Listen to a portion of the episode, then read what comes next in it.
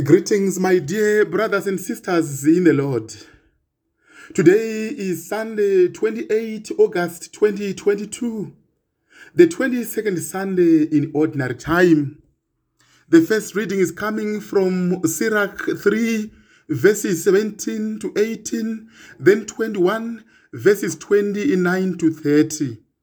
The second reading is coming from Hebrews 12, verse 18 to 19, then 22 to 24a. And the gospel passage is coming from Luke 14, verse 1 and 7 to 14. My dear friends, the theme for today is May we be humble. May we be humble. Dear brothers and sisters, the common theme of today's readings is the need for true humility, which leads to a generous and blessed sharing with the needy. The readings also warn us against all forms of pride and self glorification. They present humility not only as a virtue, but also as a means of opening our hearts, our minds, and our hands to the poor, the needy, the disadvantaged, and the marginalized people in our society. A personal responsibility for every authentic Christian. Today's gospel teaches us that we must act with humility and see ourselves as the servants of the community rather than those whom the community might feel honored to serve. Dear friends, what are the scripture lessons we are learning from the three readings? The first reading, taken from the book of Sirach, reminds us that if we are humble, we will find favor with God and others who love us also. The second reading, taken from Hebrews, gives another reason for us to be humble. Jesus, the incarnate Son of God, humbled himself, taking on human flesh and living our lives that he might die to save us.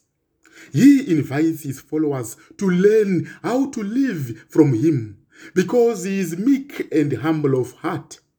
Paul reminds us that Jesus was lowly, particularly in his suffering and death for our salvation.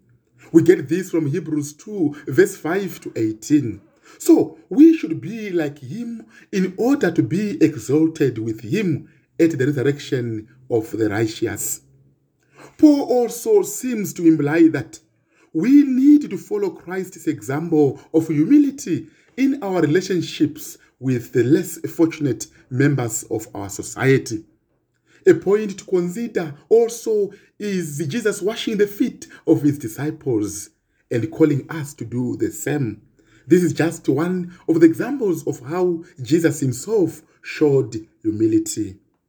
Dear friends, in today's gospel, Jesus explains the practical benefits of humility, connecting it with the common wisdom about dining etiquette.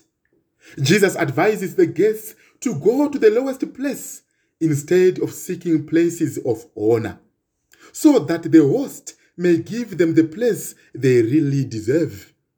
Jesus' words concerning the sitting of guests at a wedding banquet should prompt us to honor those whom others ignore. Because if we are generous and just in our dealings with those in need, we can be confident of the Lord's blessings. Dear friends, humility is not low self esteem. It is not stupidity or timidity. Neither is it foolishness. Real humility is about truth. Truth about who we really are, the talents we have, and more importantly, those we don't have, our own limitations. It is a realization of our need of God and the other, the brother or sister. What are the life messages? We need to practice humility in personal and social life. Humility is based on the psychological awareness that everything I have is a gift from God, and therefore I have no reason to elevate myself above others. On the contrary, I must use these God given gifts to help others. True humility requires us neither to overestimate nor to underestimate our worth. We must admit the truth that we are sinners, that we do not know everything, and that we do not always act properly. Nevertheless, we must also recognize that we are made in the image and likeness of God, and that we are called to help build the kingdom of God with our own given gifts. We are of value not because of those gifts, but because we are loved by God as His children, redeemed by His precious blood. The quality of humility that Jesus is talking about also has a sociological dimension because Jesus is inviting us to associate with the so called lower classes of the society, even the outcasts. Jesus invites us to change our social patterns in such a way that we connect with and serve the homeless, the handicapped, the elderly, and the impoverished, the street people of the world with agape love. Mother Teresa said, Humility is the mother of all virtues, purity, charity, and obedience. It is in being humble that our love becomes real, devoted, and ardent. If you are humble, nothing will touch you, neither praise nor disgrace, because you know what you are. My dear friends, today also the Universal Church celebrate with me on this very occasion of my first anniversary as a priest. It is a time I look back with gratitude to Almighty God, for He called me from humble beginnings to serve His people. I pray today that I may be a humble priest, a priest who knows that I am not set apart above, but apart. To know that as a church we are together in this, that all of us are participating in the mission of Christ, to know God more intimately, to love Him more dearly, and to follow Him more closely for only one thing to achieve our end with God.